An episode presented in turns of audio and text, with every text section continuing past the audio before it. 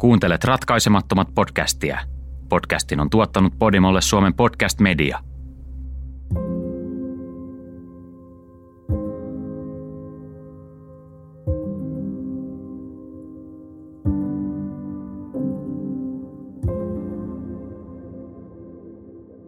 Vuosien kuluessa todennäköisyys Zodiakin jäljille pääsemisestä pieneni pienenemistään.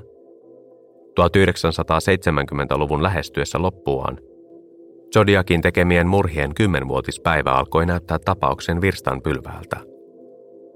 Huhtikuussa 1978 Zodiac kuitenkin palasi uutisvirtaan. San Francisco Chronicle sai kirjeen 24.4.1978 ja se kuului seuraavasti. Arvoisa päätoimittaja, tämä on Zodiac. Olen palannut. Kertokaa Herb Kaneille, että olen täällä. Olen aina ollut täällä. Kaupunkilaissika Toshi on hyvä työssään, mutta olen fiksumpi ja parempi. Hän väsyy ja jättää minut rauhaan. Odotan hyvää elokuvaa itsestäni. Kuka näyttelee minua? Kontrolloin nyt kaikkea. Ystävällisin terveisin. Zodiac, arvatkaa. SFPD, nolla. Kirjeen ajateltiin ensin olevan aito, mutta asiasta tuli mutkikkaampi, kun sen sisällöstä tuli julkista tietoa. Kirjailija Armistead Maupin, joka oli työskennellyt San Francisco Chroniclelle ja kirjoitti parhaillaan San Franciscossa vaikuttavasta etsivästä kertovaa kirjasarjaa, huomasi yhtäläisyyksiä tämän viimeisimmän kirjeen ja itselleen vuonna 1976 lähetetyn fanipostin välillä – hän uskoi etsivä Dave Toshin lähettäneen nuo kirjeet hänelle vuonna 1976. Dave Toshilla oli kuumat oltavat, sillä sekä hänen esimiehiensä että lehdistön silmissä vaikutti siltä kuin hän olisi kirjoittanut joitakin tai jopa suurimman osan viimeaikaisista Zodiakilta saapuneista kirjeistä. Mikäli tämä oli totta, tutkijoiden olisi palattava viimeisimpänä Zodiakin viestinä vuonna 1971 lähetettyyn kirjeeseen, jossa hän tunnusti osallisuutensa Sherry Joe Batesin murhaan Riversidein kaupungissa. Toshi myönsi lähettäneensä fanipostia Armistead Maupinille ja hehkuttaneensa tuon kirjoittamaa kirjasarjaa. Hän kertoi sen olevan viaton, lapsellinen harrastus. Hän kuitenkin totesi varsin painokkaasti. En kirjoittanut ensimmäistäkään Zodiakin kirjeistä – en tarvitse yhtään enempää kirjeitä. Ne tuovat minulle vain ylimääräistä työtä. Murharyhmässä työskenteleminen on aivan tarpeeksi stressaavaa. Toshi vapautettiin myöhemmin kaikista kirjeisiin liittyvistä syytteistä, kun käsialanäytteet todistivat hänet syyttömäksi. Tapaus kuitenkin tahrasi hänen maineensa pysyvästi. Ja vaikka Toshi olikin tavoitellut Charles Gainin paikkaa San Franciscon poliisipäällikkönä, Tämä skandaali teki lopun noista unelmista. Tämän vuonna 1978 lähetetyn kirjeen aitoutta ei koskaan pystytty varmistamaan. Jotkut asiantuntijat sanovat käsialan olevan sama kuin Zodiakilla, kun toiset taas kiinnittivät huomiota kirjeen poikkeavaan asetteluun ja tekstin sävyyn. Jotkut ovat jopa kehittäneet teorioita, joiden mukaan kirjeen kirjoittaja olisi ulkopuolinen henkilö – joka halusi nostaa Zodiakin takaisin parasvaloihin. Mutta mitään ei ole pystytty toteamaan varmasti. Vuoden 1978 kirje säilyy mysteerinä. Vuosien varrella Zodiakin kanssa on väitetysti käyty kirjeenvaihtoa, mutta kirjeiden aitoudesta ei ole varmuutta. Vuonna 1981 Atlantassa, toisella puolella maata, sijaitseva WXIA TV-televisioasema sai kirjeen. Kirje oli postiliemattu 8.3.1981 ja se saapui perille vain muutamaa päivää myöhemmin. Se kuului seuraavasti. Hei, minä täällä. Ettekö ole vielä selvittäneet, kuka tappaa näitä pikkuihmisiä? Annan vihjeen. Olin aiemmin San Franciscossa. Väijyin ennen naisia – mutta tykkään nykyään tappaa lapsia. Olen jättänyt jokaisen uhrin ruumiin luokse johtolankoja, mutta se on varmaan ollut liian edistyksellistä teille. Joten kai minun täytyy kertoa teille. Yritän tappaa lapsia, koska heidät on helppo hoidella. Ai niin.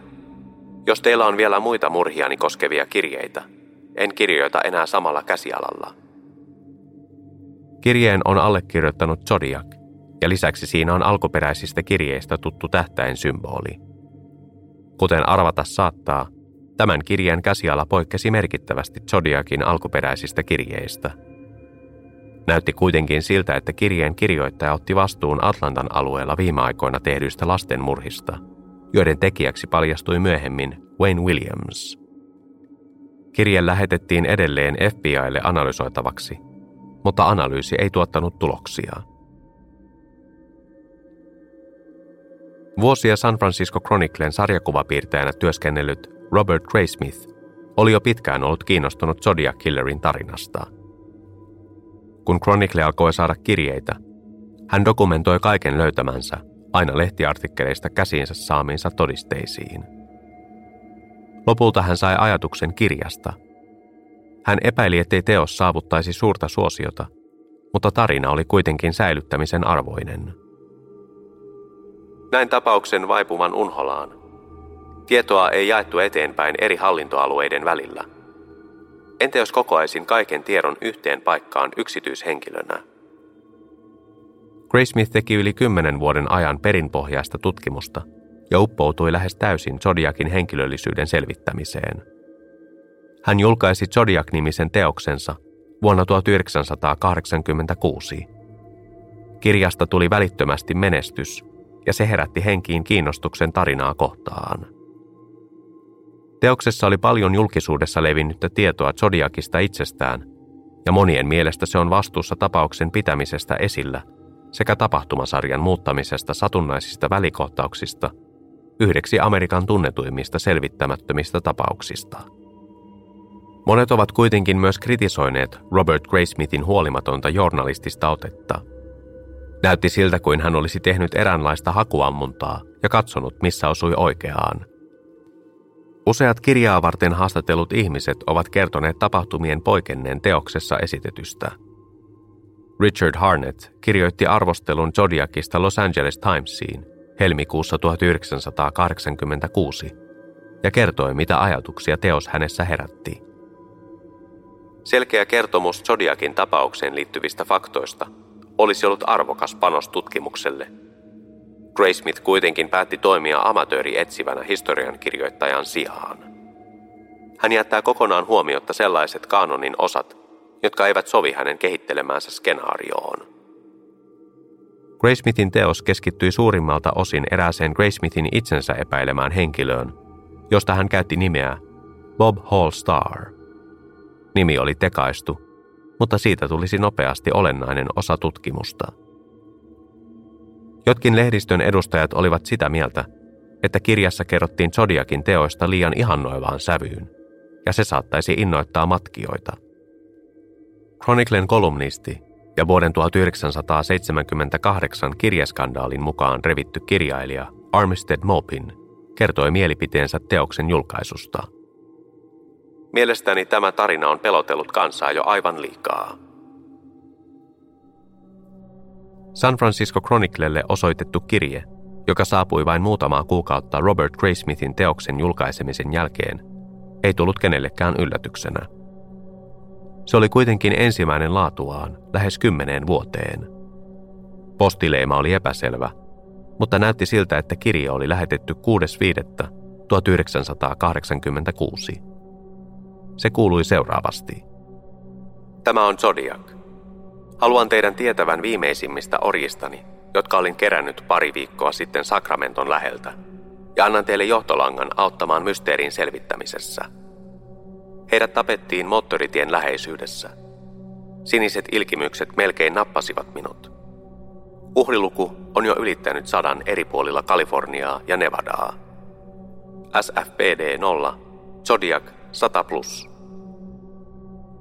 Kirja vaikutti aidolta ja sisälsi useita kielioppi- sekä kirjoitusvirheitä, joista Zodiac oli tunnettu.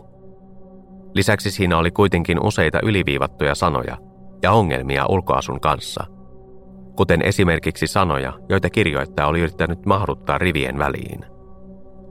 Lisäksi voi vain olettaa hänen tarkoittaneen kirjeen lopussa Nevadan osavaltiota, sillä lyhenne NA ei itsessään viittaa mihinkään osavaltioon. Kirjeen kirjoittaja puhui viimeaikaisesta kaksoismurhasta, jossa laosilainen pariskunta oli saanut surmansa moottoritiellä lähellä Sacramentoa huhtikuussa 1986. Sekä Koi Ien Sai Chao että Choi Fo Saleta oli ammuttu useita kertoja. Kaksikko oli ollut vierailemassa poikansa luona sairaalassa Mercedissä, ja he olivat pysähtyneet moottoritien varteen pitämään taukoa. Heidän pysähdyttyään tuntematon hyökkääjä oli ampunut heitä yli 15 kertaa ja jättänyt ruumiit poliisin löydettäväksi. Kirjeen ei ole koskaan vahvistettu kuuluvan Zodiakille, vaikka kirjoittajan käsiala muistuttaakin hänen käsialaansa, ja kirjeessä oli käytetty Zodiakin tähtäin symbolia. Todisteiden tulkitsemista vaikeutti se, että Robert Graysmith oli kuvailut kirjassaan yksityiskohtaisesti Zodiakin lähettämiä kirjeitä ja käytännössä opettanut lukijoitaan matkimaan murhaajan kirjoitustyyliä. Tämän vuoksi kirjeen pääteltiin olevan huijausta, eikä virkavalta antanut sille painoarvoa. Toinen vastaava tapaus tuli ilmi 1990-luvun alussa, vain muutamia vuosia Graysmithin teoksen julkaisemisen jälkeen. Maaliskuun 1990 ja lokakuun 1993 välillä New Yorkissa ammuttiin yhteensä kahdeksaa ihmistä. Viisi ampumavälikohtausten uhreista selvisi, mutta kaksi miestä ja yksi nainen saivat kuolettavia vammoja. Yksittäistä naisuhria, Patricia Fontia, oli ammuttu kerran selkään ja sen jälkeen puukotettu yli sata kertaa. Rikosten väkivaltaisuus herätti pelkoa Son of Samin paluusta, mutta murhaajan ottaessa yhteyttä mediaan ja poliisiin, hän väitti olevansa pahamaineinen Zodiac Killer. Tekijä valitsi ilmeisesti uhrinsa heidän horoskooppimerkkiensä perusteella. Hän teki tämän selväksi myös kirjeissään. Pelot Kaliforniassa vaikuttaneen Zodiakin osallisuudesta tapahtumiin kuitenkin hälvenivät, kun koulunsa keskeyttänyt ja työtön Heriberto Edi Seda, 26, pidätettiin ja asetettiin syytteeseen rikoksista vuonna 1996. Seda, joka oli ollut vasta vuoden vanha Lake Herman Roadin murhien aikaan, oli ilmeisesti ihailut Zodiac Killerin toimintatapaa. Hän oli lopulta vain matkija, joka tuomittiin rikoksistaan 838 vuodeksi vankeuteen.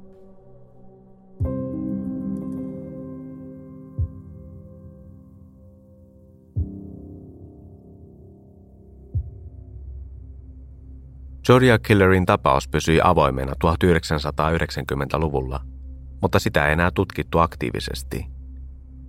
Viimeisistä rikoksista oli kulunut liikaa aikaa, joten viranomaiset pitivät tapausta avoimena lähinnä uusien johtolankujen löytymisen varalta.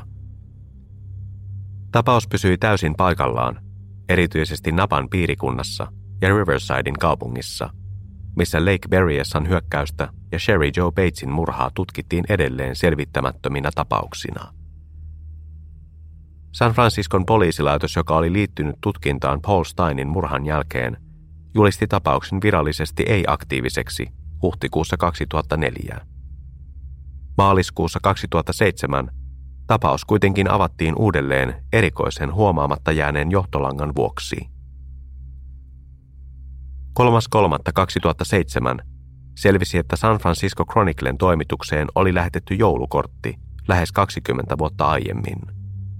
Kortti oli postileimattu Eurekassa vuonna 1990, ja toimitusavustaja Daniel King löysi kuvan kortista muiden valokuvatiedostojen joukosta.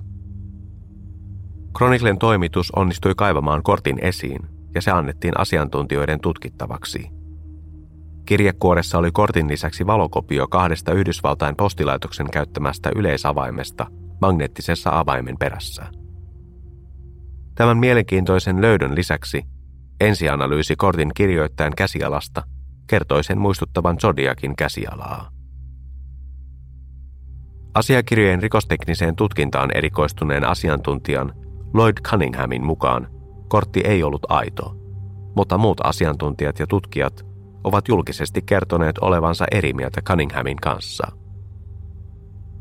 Tämä joulukortti siirtäisi Zodiakin viimeisimmän yhteydenoton aikajanalla vuoteen 1990. Melkein kahta vuosikymmentä hänen viimeistä autentikoitua kirjettään myöhemmäksi. Kortin asema on kuitenkin edelleen kiistelty Zodiakia tutkivien henkilöiden keskuudessa. Kiistanalaisuutta lisää se, että Zodiakin tarina tuotiin samoihin aikoihin elokuvateattereihin.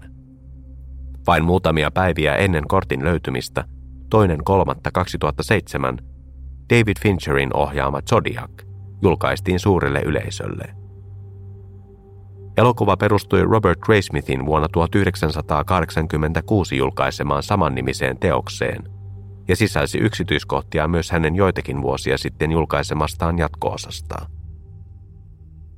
Vaikka elokuva perustuikin suurelta osin Graysmithin kirjaan, se yritti ylläpitää mahdollisimman realistista kuvausta tapahtumista. Elokuvan tekijät saivat käyttöönsä alkuperäisiä asiakirjoja ja haastattelivat tapaukseen liittyneitä tutkijoita – silminnäkijöitä sekä Zodiakin hyökkäyksistä selvinneitä henkilöitä. Brian Hartnell, joka selvisi hengissä Lake Berryessan hyökkäyksestä, ylisti elokuvaa. Kohtaus, jossa Ceciliaa puukotetaan, on elokuvassa todella realistinen. Se on jopa pelottavan lähellä näkemääni. En olisi voinut käsikirjoittaa sitä paremmin. Elokuva keskittyi epäiltyyn, jonka ympärille Robert Graysmith entinen sarjakuvapiirtäjä ja nykyinen Zodiac-asiantuntija, oli rakentanut juttua yli kahden vuosikymmenen ajan. Tämä epäilty oli nimeltään Arthur Lee Allen.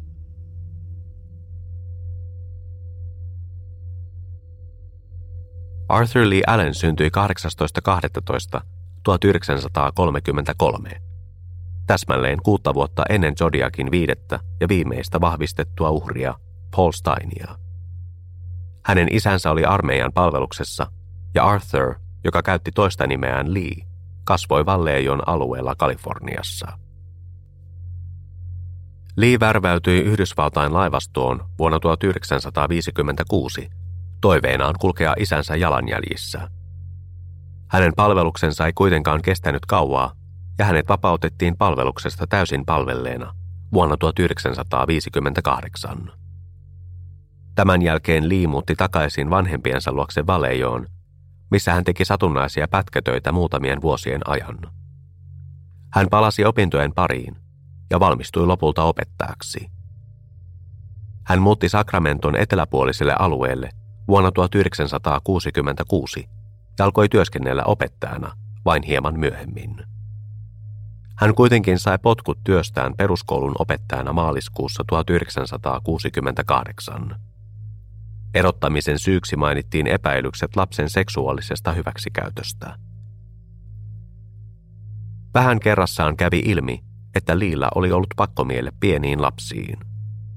Jotkut kertoivat hänen hautoneen vihaa naisia kohtaan, ja sekä Liin ystävillä että perheellä oli vaikeuksia kertoa miehen romanttisesta historiasta. Etsivä John Lynch Vallejon poliisilaitokselta haastatteli Liitä 40. 1969. Tämä tapahtui noin viikkoa ennen Paul Steinin murhaa ja noin viikkoa Lake Berryessan tapahtumien jälkeen. Etsivä Lynch kertoi Liille, että hänet oli nähty rikospaikan lähistöllä tapahtuma-aikaan. Lee puolestaan kertoi kyllä olleensa paikalla, mutta viettäneensä päivän laitesukeltaen.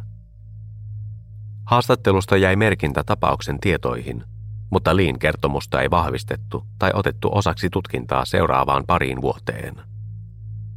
Vuonna 1971 Donald Cheney kuitenkin teki Liistä ilmoituksen virkavallalle. Tässä vaiheessa Zodiac kuume oli korkeimmillaan ja viranomaiset halusivat epätoivoisesti edistää tapauksen tutkintaa.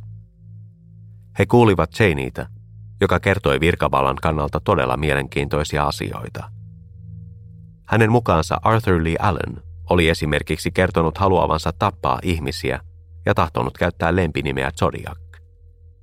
Lisäksi hän oli suunnitellut kiinnittävänsä taskulampun aseen piippuun nähdäkseen paremmin yöaikaan.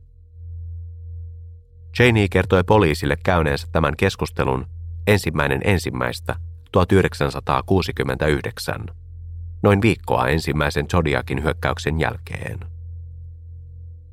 Arthur Lee Allenia kuulusteltiin hänen työpaikallaan Kalifornian Pinolessa 4.8.1971. Lee nousi tässä vaiheessa etsivien kokoaman epäiltyjen listan kärkeen, sillä he huomasivat miehen käyttävän Zodiac-merkkistä rannekelloa. Lisäksi hän viittasi vaarallisiin peli-nimiseen teokseen ja edusti monia luonteenpiirteitä, joita tutkijat olivat vuosien aikana yhdistäneet Zodiakiin. Seuraavien kuukausien ajan tutkijat yrittivät koota oikeusjuttua Allenia vastaan. Työ huipentui lopulta kotietsintälupaan vuonna 1972. Etsintä tuotti useita mielenkiintoisia johtolankoja, mutta yksikään niistä ei ollut ratkaiseva. Allenin käsiala tai sormenjäljet eivät vastanneet Zodiakista olemassa olevia tietoja. Tutkijoiden täytyi lopulta unohtaa Arthur Lee Allen epäiltynä. Hän ei kuitenkaan pysynyt kauaa erossa virkavallasta. Vuonna 1974 Lee pidätettiin hänen harjoitettuaan haureutta 12-vuotiaan pojan kanssa. Hän tunnusti teon ja sai kahden vuoden vankeustuomion, joka päättyi lopulta vuonna 1977. Seuraavan vuosikymmenen ajan Lee teki hanttihommia, muutti omilleen ja eli hiljaista eristäytynyttä elämää. Tämä kaikki kuitenkin muuttui vuonna 1986, kun Robert Graysmith julkaisi Zodiac-teoksensa. Siinä esiintyi mies nimeltä Bob Hall Star, joka vastasi Liin kuvausta. Teos kuvaa Starin kohtaloa harmillisena lopputuloksena poliisin todisteiden puutteesta. Media osasi nopeasti yhdistää Graysmithin käyttämän aliaksen Arthur Lee Alleniin, joka huomasi pian olevansa median ympäröimänä. Allen onnistui pysyttelemään poissa parrasvaloista muutamien vuosien ajan, kunnes poliisi päätti pureutua uudemman kerran hänen kertomuksiinsa ja alipeihinsa. Helmikuussa 1991 Valeion poliisi suoritti jälleen kotietsinnän. He löysivät useita epäilyttäviä asioita, kuten luvattomia tuliaseita, mutta eivät kuitenkaan nostaneet syytteitä. Arthur Lee Allen päätti rikkoa radiohiljaisuutensa ja puhui viimeisimmästä kohtaamisestaan virkavallan kanssa. Hän puhui jopa kotietsintäluvan nojalla takavarikoidusta omaisuudestaan.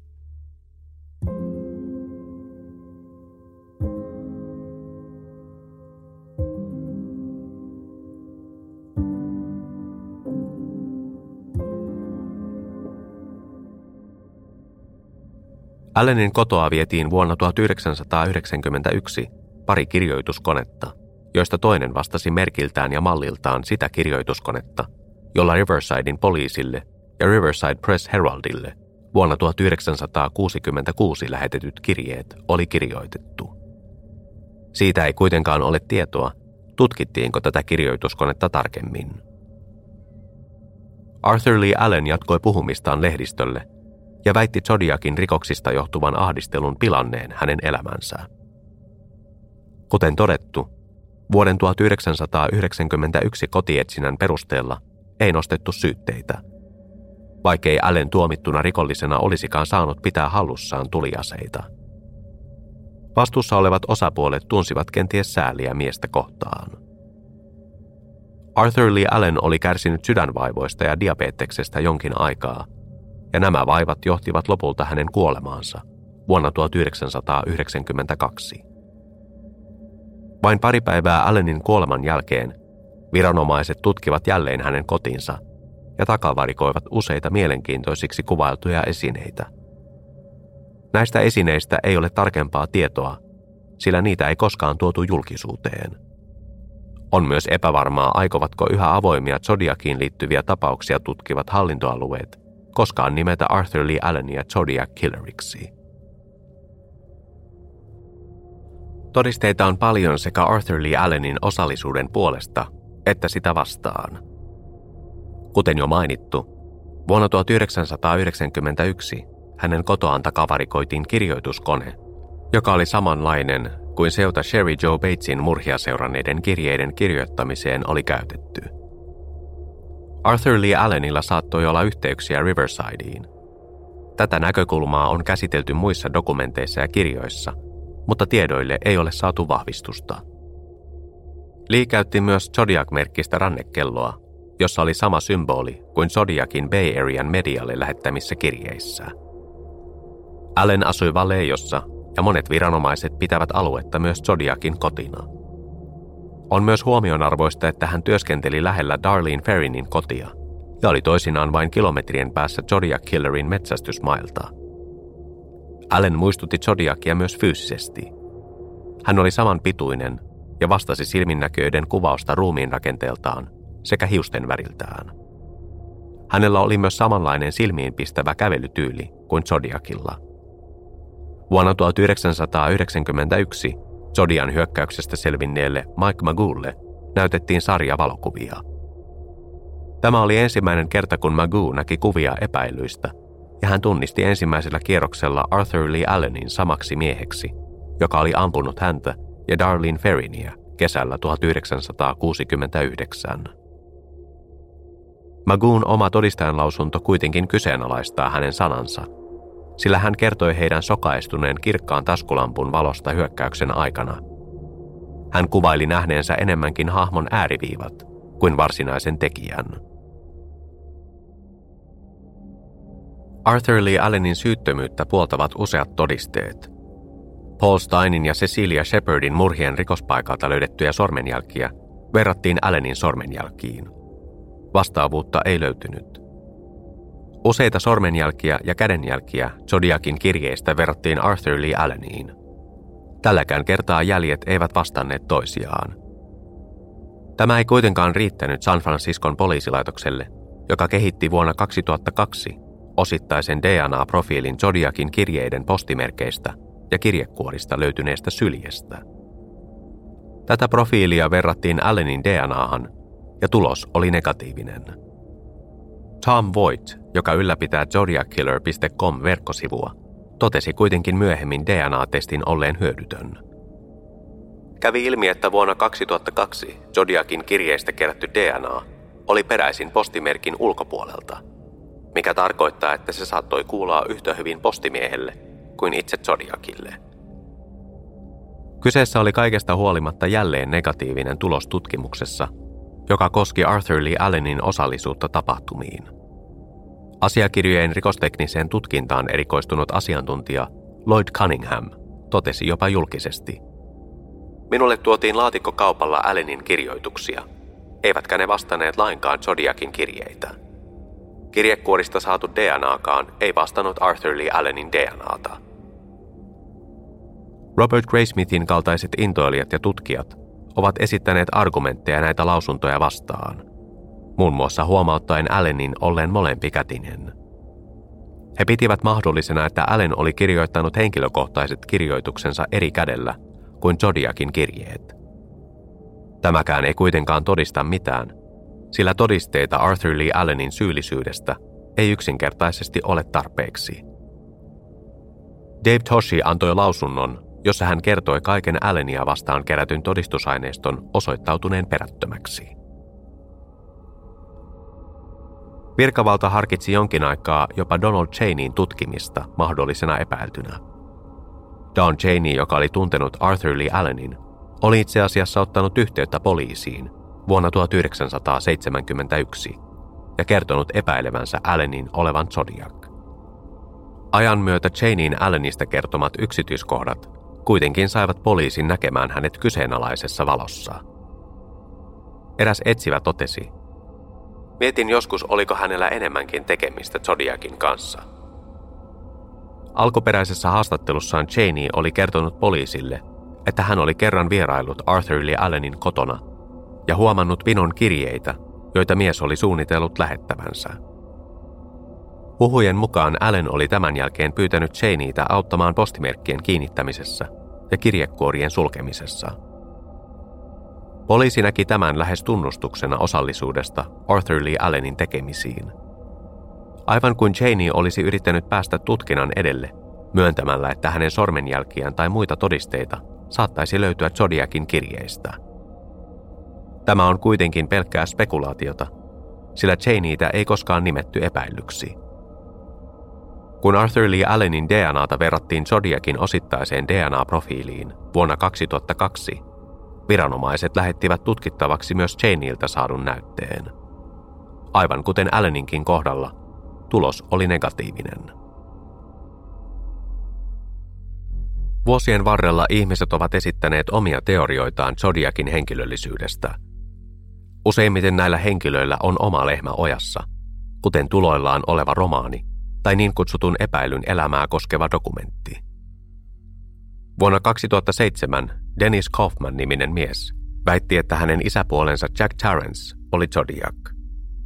Hän luovutti FBIlle useita esineitä, mukaan lukien hupun, joka muistutti oletettavasti Zodiakin käyttämää huppua. FBI teki vuonna 2010 DNA-analyysin, joka jäi tuloksettomaksi.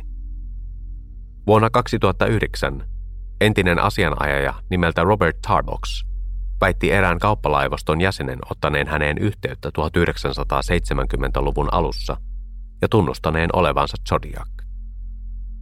Sittemmin toimilupansa menettänyt Tarbox sanoi, ettei voinut paljastaa tämän merimiehen henkilöllisyyttä, mutta nuoren miehen kuvaus rikoksista vakuutti hänet. Tarbox kertoi, että nuorukainen oli yrittänyt lopettaa ennen kuin toistaisi tekonsa, mutta mies ei koskaan saapunut paikalle sovittuun tapaamiseen.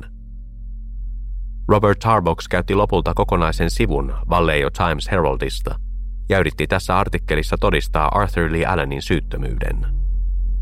Jopa Robert Graysmith, joka oli käyttänyt vuosia todistaakseen Allenin olevan Zodiac, myönsi tarinan olevan täysin mahdollinen. Tarbox ei kuitenkaan koskaan paljastanut hänelle puhuneen merimiehen nimeä, minkä vuoksi asiaa ei ole viety eteenpäin. Etsivästä kirjailijaksi alaa vaihtanut Steve Hodel, jonka käsialaa on teos Black Dahlia Avenger, on väittänyt oman isänsä George Hill Hodelin olevan Zodiac. Romaanissaan hän teoritisoi George Hodelin ollen Black Dahlian murhan takana, ja hän teki myöhemmin samanlaisia syytöksiä Zodiakin rikoksiin liittyen. Nämä syytökset perustuivat hänen isänsä käsialaan. Hän sanoo myös isänsä vastaavan Zodiac Killerista annettua kuvausta, mutta tämäkään syytös ei ole edennyt mihinkään. Epäiltyjen virta on pysynyt katkeamattomana aina viime vuosiin saakka. Vain muutamia vuosia sitten mies nimeltä Randy Kenny astui julkisuuteen ja kertoi ystävänsä Louis Joseph Myersin tunnustaneen hänelle kahteen otteeseen olevansa Zodiac. Tunnustukset oli tehty 1970-luvulla ja vuonna 2001, kun Myers oli kuolemassa maksakirroosiin. Myersilla oli kylläkin henkilökohtaisia yhteyksiä joihinkin rikoksiin. Hän oli käynyt samaa koulua kuin David Faraday ja Betty Lou Jensen – ja huhujen mukaan jopa työskennellyt samassa ravintolassa Darlene Ferrinin kanssa. Hänellä oli myös asepalveluksensa jäljiltä käytössään kengät, jotka vastasivat Lake Berryessan rikospaikalta löytynyttä kengänjälkeä. Kun kirjeenvaihto Zodiakin kanssa hiipui vuosien 1971 ja 1973 välillä, Myers oli ollut komennuksella Saksassa. Kuten aiemmin mainitsin, Myers kuoli vuonna 2001 ja väitteiden mukaan tunnusti tekonsa ystävälleen Randy Kenhille. Hän halusi miehen tuovan hänen tekonsa julki kuolemansa jälkeen. Kun Myersilta kysyttiin hänen motiivistaan, Myers kertoi tehneensä rikokset huonosti päättyneen parisuhteen takia. Myersin viittaavista aihetodisteista huolimatta, poliisi ei ole nimennyt häntä epäilyksi.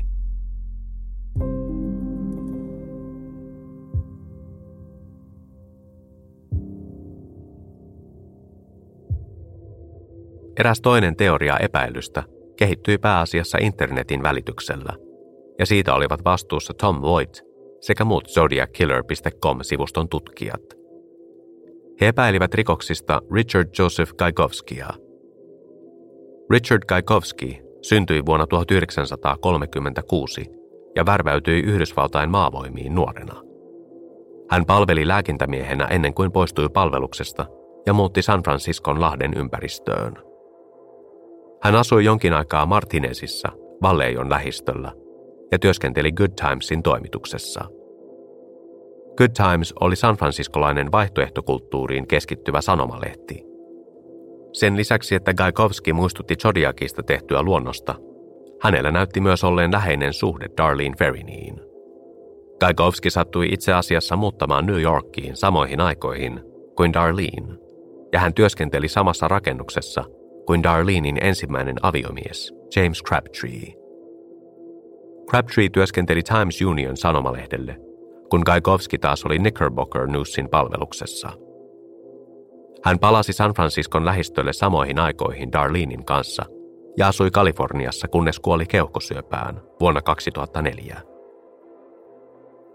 Nancy Slover, joka oli työskennellyt Vallejon poliisin puhelinkeskuksessa ja vastaanottanut puhelun Zodiacilta Blue Rock Springs Parkin ampumavälikohtauksen jälkeen, kuunteli tallenteita Gaikovskin äänestä ja tunnisti äänen samaksi, jonka oli kuullut vuosia sitten. Monet ovat kuitenkin huomauttaneet, että Zodiakin puhelusta oli kulunut kymmeniä vuosia, joten Sloverin lausunto oli hataralla pohjalla – Lisäksi Gaikovski näytti olleen todistettavasti ulkomailla ainakin yhden Zodiakin hyökkäyksen aikaan, mikä johti lopulta hänen hylkäämiseensä mahdollisena epäiltynä. Muiden johtolankojen tapaan myös Richard Gaikovskin nimi on jäänyt lisäämättä tapauksen asiakirjoihin. Eräs verkkoa kolunneiden amatöörietsivien löytämä johtolanka keskittyy salaperäisen Watcherson-nimisen miehen ympärille – Zodiackiller.com-sivuston tutkijat ovat työskennelleet teorian parissa joulukuusta 2017 saakka. Mies oli ammatiltaan lentäjä ja hänellä oli yhteyksiä moniin Zodiakin tapauksessa esiintyviin paikkoihin. Hän asui Travisin ilmavoimien tukikohdan alueella Kalifornian Fairfieldissä ja hänen vaimonsa oli käynyt koulunsa Vallejossa. Watcherson oli eronnut vaimostaan samoihin aikoihin, kun Zodiakin rikosaalto sai alkunsa. Hänellä oli myös tapana viedä lapsensa päiväretkille Lake Berryessan rannalle. Miehellä vaikutti olevan taipumuksia väkivaltaan, mikä selvisi vanhoista asiakirjoista. Tutkimukset paljastivat myös, että Watchersonin vaimo oli yrittänyt hakea avioeroa jo vuonna 1964 henkisen julmuuden nojalla, mutta pariskunta sai ratkaistua erimielisyytensä. He pysyivät yhdessä vuoteen 1969 saakka – jolloin avioerosta tuli virallinen. Kun heidän avioliittoaan koeteltiin ensimmäisen kerran syyskuussa 1964, poliisi kuulusteli Watchersonia Sahara Tahon lähellä sattuneeseen katoamistapaukseen liittyen. Kyseistä naista ei surmattu, mutta rikospaikka viittasi erääseen Zodiakin tekemäkseen väittämistä rikoksista. Donna Lossin katoamiseen Lake Tahon alueelta – Watcherson sattui myös asumaan Los Angelesissa samoihin aikoihin, kun Zodiac kirjoitti Los Angeles Timesille vuonna 1971. Tämä epäilty muistutti suuresti Zodiacista tehtyjä luonnoksia. Hän oli oikean pituinen ja painoinen, muistutti ruumiin rakenteeltaan Zodiakin kuvausta, ja hänellä oli lyhyeksi ajellut hiukset. Tätä johtolankaa seurataan yhä aktiivisesti, minkä vuoksi siitä ei ole paljoakaan sanottavaa – ennen kuin julkisuuteen tulee lisää yksityiskohtia. Lukemattomat ihmiset ovat vuosien varrella väittäneet jonkin tuntemansa henkilön, ystävän, perheenjäsenen, naapurin tai kollegan piilotelleen suurta salaisuutta. Tuo salaisuus olisi heidän mukaansa avain Amerikan pahamaineisimman selvittämättömän tapauksen ratkaisemiseksi.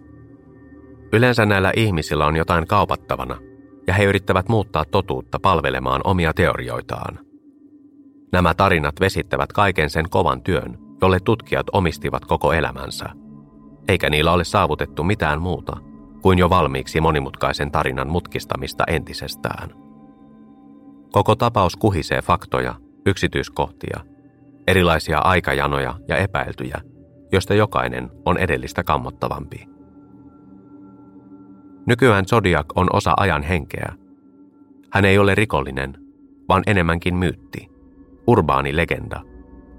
Silloin tällöin joku kirjailija tai dokumenttia valmisteleva ohjaaja esittää syytöksiä ja keskustelu Zodiakin henkilöllisyydestä nousee jälleen pinnalle. Toisinaan vitsi tai meemi jopa herättää Zodiac Killerin jälleen henkiin. Tästä esimerkkinä toimivat teoriat siitä, että Ted Cruz olisi Zodiac – Helmikuussa 2011 America's Most Wanted-sarja toi tapauksen jälleen kansan mieliin, näyttämällä eräässä jaksossa kuvan, joka oli tullut julkisuuteen edellisenä vuonna. Kuvassa Jodiakin uhri, Darlene Ferrin, seisoo viattoman näköisen nuoren miehen vieressä. Mies on melko komea, tummahiuksinen, silmälasipäinen ja muistuttaa Zodiac Killerista tehtyjä luonnoksia. Mies on saanut amatöörietsivien keskuudessa nimen Tuntematon mies, The Unknown Man, sillä kukaan ei ole pystynyt tunnistamaan häntä useista yrityksistä huolimatta.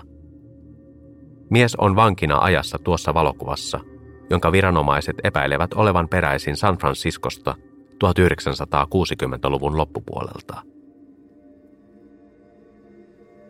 Zodiakin elävänä kiinni saaminen on äärimmäisen epätodennäköistä. Häntä kuvailtiin vuonna 1969 noin 30-vuotiaaksi, mikä tarkoittaisi, että hän on tänä päivänä noin 80-vuotias, ellei jopa vanhempi. Mitä todennäköisimmin hän on menehtynyt ja vienyt salaisuutensa mukanaan hautaan. Kiitos rikosteknisten edistysaskelten, totuudella ja oikeudella on kuitenkin uusi mahdollisuus. Asiantuntijat testaavat parhaillaan uusia tapoja kerätä DNAta todistusaineistosta. Toiveissa on, että he onnistuisivat jonain päivänä keräämään DNAta Zodiakin kirjeissään käyttämien postimerkkien liimapinnalta. Kyseessä on innovatiivinen tapa päästä murhaajan jäljille.